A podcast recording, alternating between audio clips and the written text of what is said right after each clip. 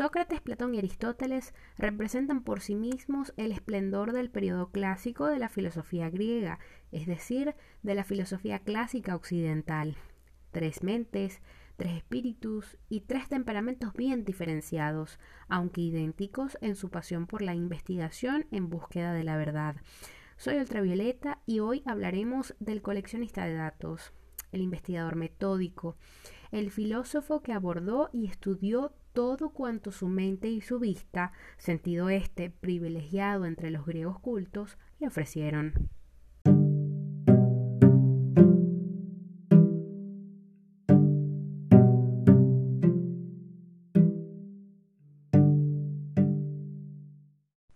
Aristóteles, alumno y crítico de Platón, también fue un preceptor de Alejandro Magno.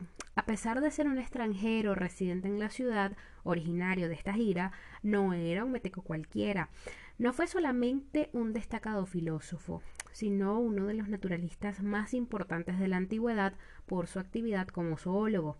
La antigüedad le da el nombre de el lector debido al número de sus lecturas diarias y lo conoce como la mente del debate académicamente correcto. La Edad Media cristiana, islámica y judía hablan de él como el filósofo y Dante, el escritor de la Divina Comedia, se refiere a él con un excesivo respeto y una admiración sin igual. De la contraposición con las tesis de su maestro Platón surgieron las grandes alternativas entre las que se moverá el pensar filosófico futuro, racionalismo y empirismo, idealismo y materialismo, trascendencia e inmanencia. Es el creador de una obra universal de investigación en filosofía y varias ciencias que aunan de manera singular la agudeza conceptual y la especulación con la experiencia. Su obra se basa en un material extraordinariamente rico, observaciones sobre astros, meteorología, plantas, animales, así como experiencias realizadas por el ser humano en la vida personal, familiar, amistades y el Estado, sin olvidar las relativas a la forma del lenguaje, el arte de la argumentación y la elocuencia. Ahora bien, es momento de hablar de lo que marca el camino de la filosofía occidental hasta el momento, la distancia intelectual, el abismo que media entre el pensamiento de Platón y el de Aristóteles. Para ilustrarlo visualmente, nada mejor que evocar el célebre fresco vaticano de Rafael, conocido como la Escuela de Atenas, en la que ambos gigantes del pensamiento ocupan el centro de la pintura, pero en actitudes diferentes. Platón señala con el índice hacia arriba y Aristóteles hace con la palma de la mano extendida un gesto hacia abajo, como para hacer descender lo que Platón indica en las alturas es imposible expresar de una manera más gráfica la contraposición entre los respectivos pensamientos. Si estás acá pensando en que las ideas son conceptos y están en nuestra mente, desengáñate. Platón cree que las ideas existen objetivamente, fuera de nuestro pensamiento. Se trata pues de una filosofía trascendente y por eso terminaría llamándose idealismo. La verdad de verdad, o toda la verdad, no está en los objetos particulares. El filósofo alemán Fichte afirma que el tipo de filosofía que se practique dependerá del tipo de persona que se sea. Y Aristóteles era una persona mucho más pragmática y práctica que Platón. Es esto lo que Rafael transmite cuando pinta a Aristóteles llevando la palma hacia la tierra y no hacia el cielo. No le iban para nada los altos vuelos especulativos de su maestro. Toda aquella ingeniería idealista le parecía como andarse por las ramas, un rodeo innecesario para acceder a la realidad. Lo de las ideas o formas eternas y objetivas se le antojaba como una creación fantástica, ficticia y hasta poética, pero sin valor como hipótesis de trabajo filosófico. La realidad estaba allí, al alcance de la mano y de la mente. Para conocerla no había que dar todo aquel rodeo de las formas para alcanzarla. Era necesario, desde luego, preparar la mente y la razón y sus conceptos para entender de manera recta y correcta esa realidad exterior. De hecho, Aristóteles concedía la máxima importancia a la buena preparación y combinación de los conceptos, y compuso el tratado de lógica más famoso de la historia, que mantuvo su autoridad hasta entrado el siglo XX, con lo que estamos hablando de 2500 años. En el siglo V a.C. vamos a tener dos líneas de pensamiento que nunca van a encontrarse, que estarán paralelas por todos los tiempos que sigan.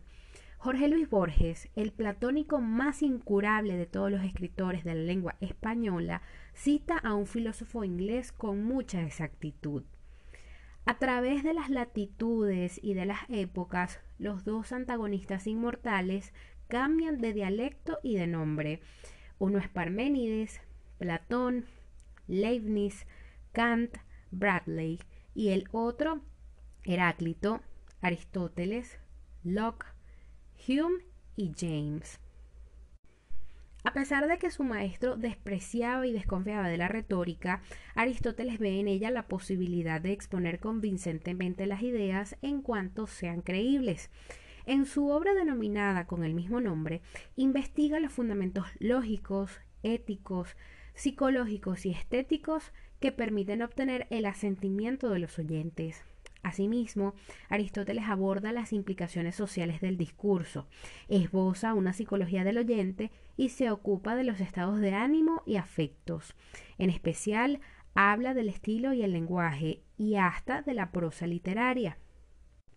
Uno de los episodios más conocidos de la biografía de Aristóteles es su periodo como tutor de Alejandro Magno. En el 343 a.C., Filipo II de Macedonia le propuso convertirse en el preceptor y tutor de su hijo Alejandro, que en ese momento tenía 13 años. El joven príncipe estaba llamado a ser uno de los grandes personajes de la historia. En su corta vida, pues murió a los 32 años, sería capaz de forjar un imperio que se extendería por todo el Mediterráneo oriental y más allá conquistaría territorios el imperio persa, hasta granjearse el título de emperador y el sobrenombre de el Grande o Magno. Además de ser un conquistador implacable, Alejandro Magno mostraría una sensibilidad especial para los asuntos relacionados con la cultura helenística.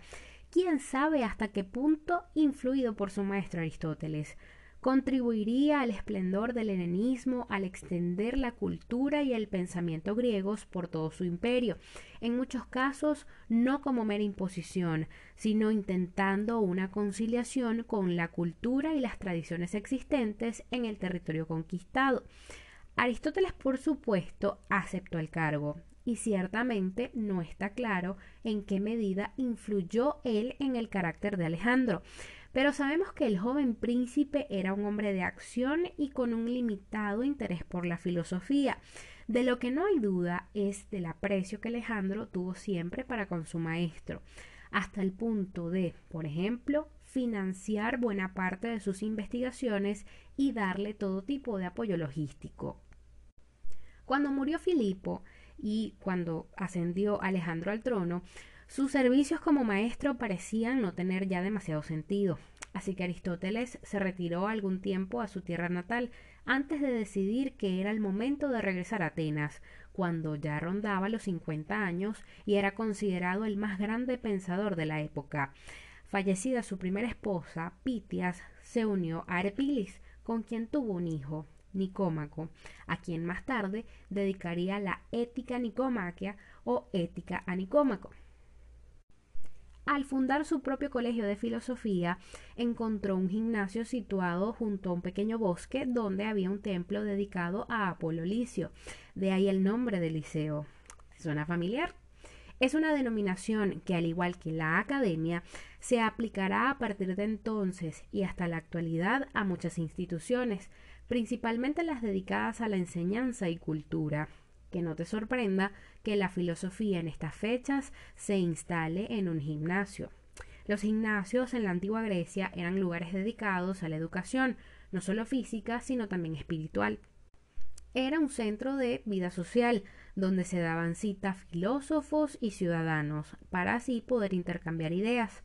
Las instalaciones del liceo incluían un paseo cubierto, peripatos en griego, en el que Aristóteles acostumbraba a dar clases y filosofar mientras caminaba, pues según algunas versiones estaba delicado del estómago.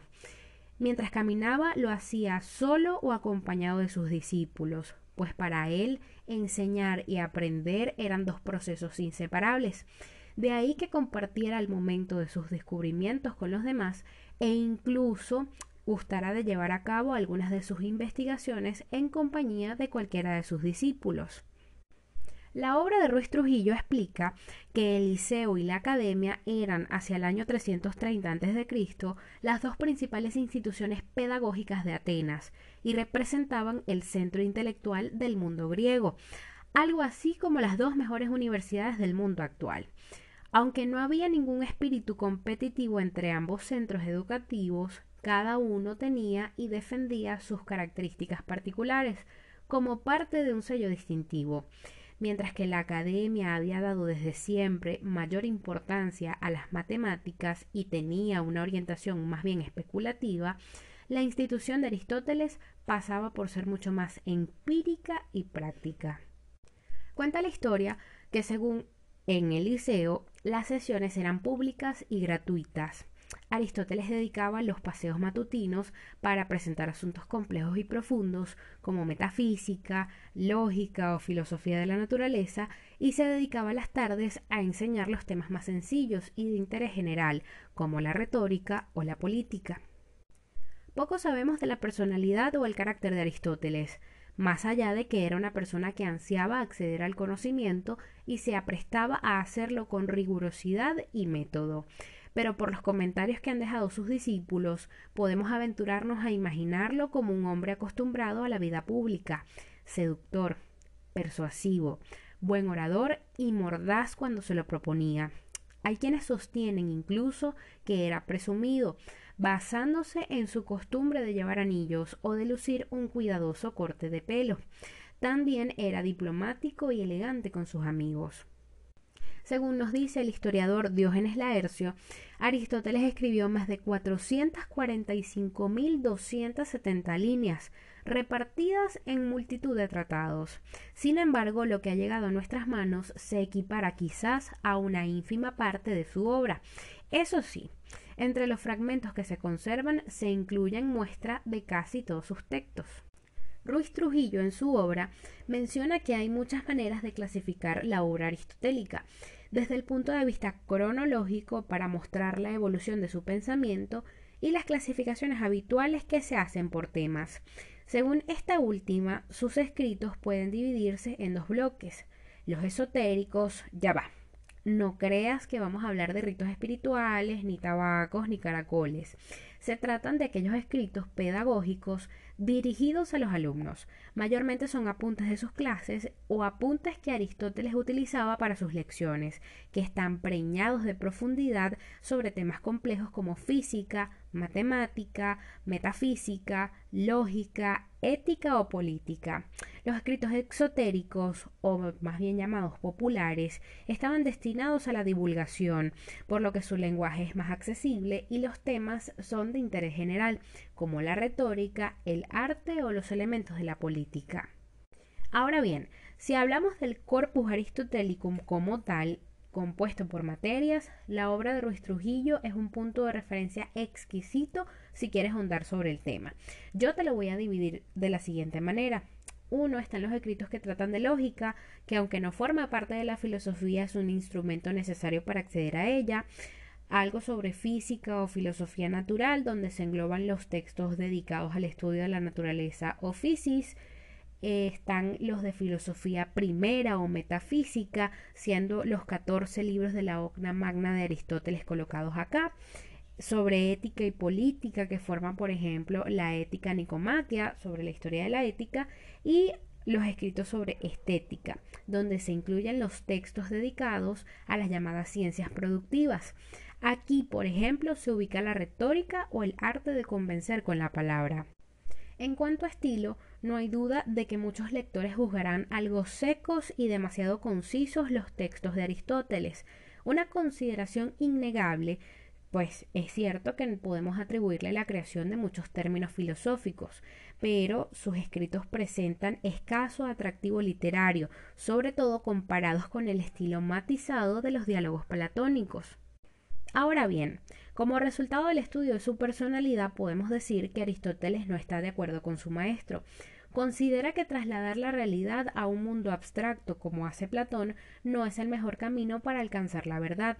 Su espíritu científico le inclina a pensar que la realidad tiene que ser inmanente, es decir, tiene que estar allí, presente en las cosas que tenemos delante.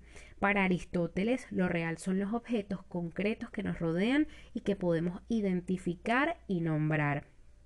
Si bien todo este capítulo no alcanza para explicar a detalle todo el corpus aristotelicum, quiero enfocarme en la lógica aristotélica. Es cierto que Sócrates ya había desarrollado una incipiente lógica en su afán de definir los conceptos éticos. Sin embargo, es Aristóteles, el discípulo de su discípulo, quien pondría los cimientos para una lógica más formal. Como te dije en otras oportunidades, la lógica aristotélica ha determinado generaciones de filósofos. A modo de chisme, en la Edad Media se armó un desmadre entre filósofos y teólogos cristianos sobre si se podía aplicar o no la lógica a los asuntos teológicos. Los dialécticos como Abelardo o San Anselmo eran defensores apasionados del valor universal de la lógica.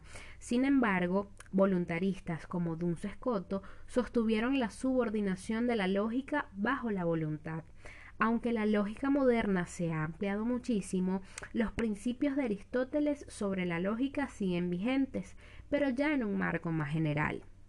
Según Aristóteles, nuestro pensar realiza tres niveles con tres cosas que se implican jerárquicamente.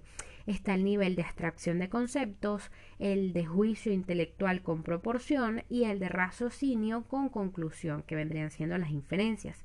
Si quieres más información sobre todo eso, fuentes como la obra de Joseph Sterman describen paso a paso en un castellano bastante fluido todo aquel embrollo. Yo te lo puedo explicar así. No basta con observar lo que nos rodea para llegar a saber algo. También hay que sacar las conclusiones de lo que observamos de modo correcto. Por supuesto, cuando discutimos con alguien sobre algún asunto, la razón la tiene no quien grite más fuerte, sino quien sea capaz de enlazar sus argumentos de un modo más adecuado. Así, Aristóteles nos dice que la mayor parte de nuestros razonamientos son en forma de silogismos, es decir, la combinación de dos premisas, premisa mayor y premisa menor, con las que obtenemos un resultado o conclusión. Por ejemplo, todos los gatos son hermosos. Michu José es un gato y por tanto es hermoso. Lo que también debo decirte es que la lógica no se ocupa de si las premisas son verdaderas o falsas, solo saca conclusiones de un modo operacional. El conocimiento auténtico necesita entonces premisas verdaderas y conclusiones lógicamente correctas. En cualquier caso, la lógica como mecanismo es imprescindible para no dejarnos embaucar por quienes parece que razonan, pero que solo dibujan con su boca falacias, es decir, falsos silogismos. Murray Rothbard, en su obra Historia del Pensamiento Económico, señala que si bien Aristóteles era políticamente más moderado que Platón, su devoción aristocrática era también palpable. En el ámbito más estrictamente económico, el estatismo de los griegos indujo a la usual exaltación aristocrática de las virtudes asociadas a las artes militares y a la agricultura, así como un desprecio indiscriminado por el trabajo y el comercio, y por tanto por la ganancia y la búsqueda del beneficio. Por ejemplo, Sócrates despreció abiertamente el trabajo manual por insano y vulgar. Aristóteles escribió que a ningún buen ciudadano se le debería permitir ejercer un empleo manual o de cualquier tipo de tráfico comercial por ser innobles y destruir la virtud. Más aún, la exaltación griega de la polis sobre los ciudadanos propició un estado de opinión poco favorable a la innovación económica y al espíritu empresarial. El empresario, explica Murray, es un innovador dinámico, el ejemplo por excelencia de la individualidad y la creatividad, y con frecuencia el precursor del cambio social y del crecimiento económico. Ahora bien, el ideal ético griego y socrático no alentaba el despliegue y desarrollo de las propias posibilidades individuales, sino que más bien exigía de una persona pública o política moldearse para conformarse a las demandas de la polis. En español, Acostúmbrate a arroparte el cuerpo hasta donde te alcance la cobija, porque eso es lo que hay, como dirían los amigos invisibles. Por lo tanto, la polis era una sociedad estática con posiciones políticamente determinadas y un lugar no ideal para individuos creativos, dinámicos e innovadores económicamente hablando. Rothbard en su obra señala que las ideas del gran filósofo Aristóteles son particularmente relevantes, ya que la influencia de todo su modo de pensar fue algo enorme, llegando incluso a ser dominante en el pensamiento económico y social de la Edad Media alta y baja. Aunque Aristóteles, siguiendo en esto la tradición griega, se burlara de las actividades orientadas a la ganancia monetaria, y difícilmente quepa considerarle partidario de la faire expuso un convincente argumento en favor de la propiedad privada. Influido quizás por los argumentos a favor de esta, elaborados por Demócrito, por supuesto, propinó un contundente ataque a la apología platónica del comunismo en las clases gobernantes.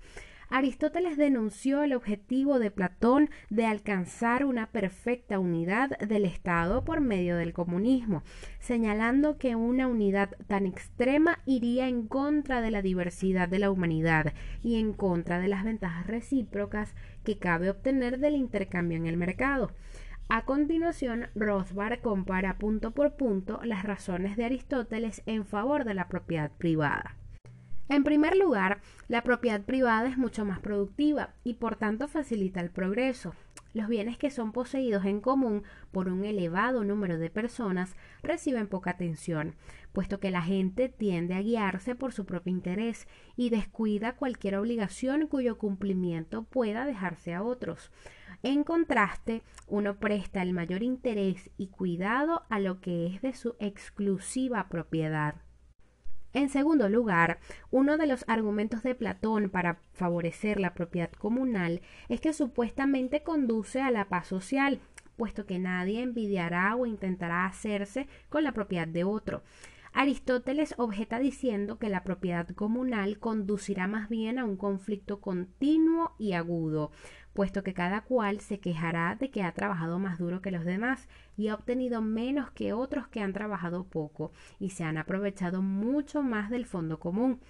Además, no todo crimen o revolución, declara Aristóteles, están motivados por razones económicas, pues los hombres no se convierten en tiranos para escapar del frío. En tercer lugar, la propiedad privada está fuertemente implantada en la naturaleza humana. En el hombre, el amor a sí mismo, al dinero y a la propiedad están íntimamente ligados en un afecto natural a la propiedad exclusiva. En cuarto lugar, como gran observador del pasado, Aristóteles resalta que la propiedad privada ha existido siempre y en todas partes. Intentar imponer la propiedad comunal en la sociedad supondría menospreciar lo que es resultado de la experiencia humana para aventurarse en algo nuevo e inexplorado. Abolir la propiedad privada probablemente acabaría creando más problemas de los que resolvería. Por último, Aristóteles relacionó sus teorías económicas y morales a través de la brillante intuición de que sólo la propiedad privada posibilita actuar moralmente, esto es, practicar las virtudes de la benevolencia y la filantropía. Forzar la construcción y adhesión de una propiedad comunal destruiría la posibilidad de todo lo anterior. No obstante, Aristóteles, en su crítica a la obtención de ganancias monetarias, se opuso a cualquier limitación externa sobre la acumulación individual de posesiones. Debía ser la educación, en su lugar, la que enseñara a la gente a contener voluntariamente sus deseos y, en consecuencia, limitar su propia acumulación de riquezas con toda la misma coherencia con la que defendía la propiedad privada y su oposición a los límites coercitivamente impuestos sobre la riqueza, el aristócrata Aristóteles despreciaba el trabajo y el comercio tanto como sus predecesores. Aristóteles denuncia a los intercambios por ganancia monetaria como inmorales y no naturales, y en particular aquellas actividades como el comercio al por menor, el tráfico y el transporte comerciales, y el alquiler de mano de obra. Especial odio sentía por el comerciante minorista, que deseaba que desapareciera para siempre por estar directamente al servicio del consumidor. Así las cosas, Aristóteles no es nada coherente en sus planteamientos económicos, cayendo a veces en paradojas e incoherencias. Aunque condena el intercambio monetariamente mediado por inmoral y no natural, también alaba la red de intercambios que mantiene la ciudad unida mediante el mutuo y recíproco dar y tomar de unas cosas por otras. La confusión en su pensamiento de lo analítico con lo moral también se manifiesta en su discusión sobre el dinero y la moneda. Aristóteles advierte que el uso de la moneda facilita enormemente la producción y el intercambio y que como medio de cambio la moneda representa una demanda general y mantiene unidas todas las mercancías. La moneda elimina también el grave problema asociado a la doble coincidencia de deseos, por el que cada parte ha de desear directamente lo que la otra ofrece. Ahora, cada uno puede vender sus bienes a cambio de moneda. Además, esta sirve como depósito de valor para adquisiciones futuras.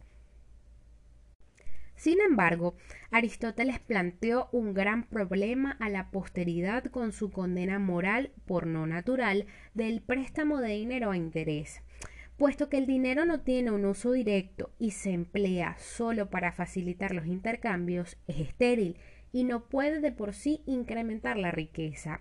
Por tanto, cargar interés, algo que pensó Aristóteles erróneamente, que implicaba una productividad directa de la moneda, fue duramente condenado como contrario a la naturaleza.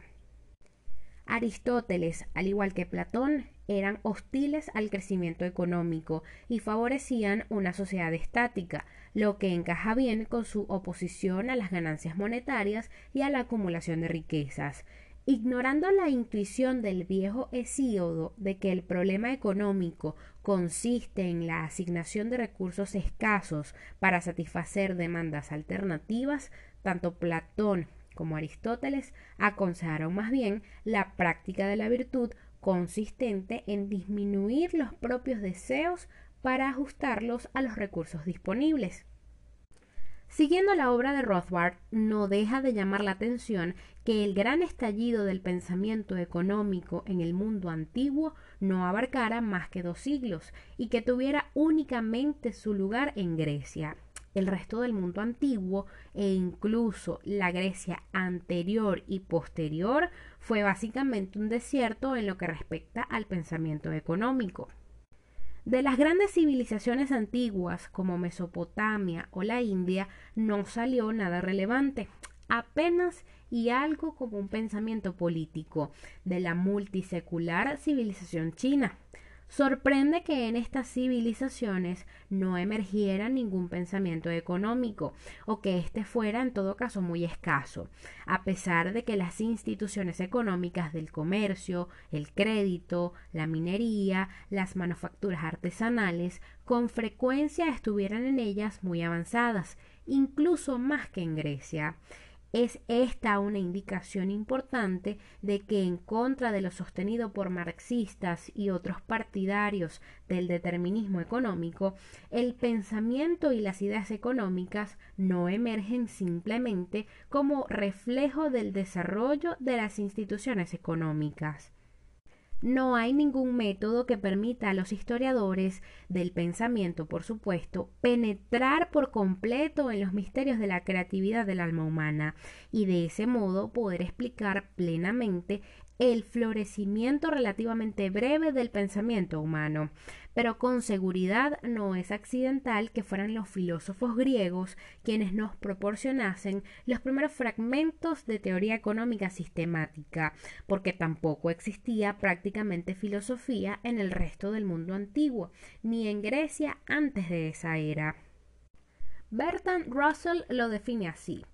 Aristóteles es el último filósofo griego que se enfrenta al mundo con optimismo.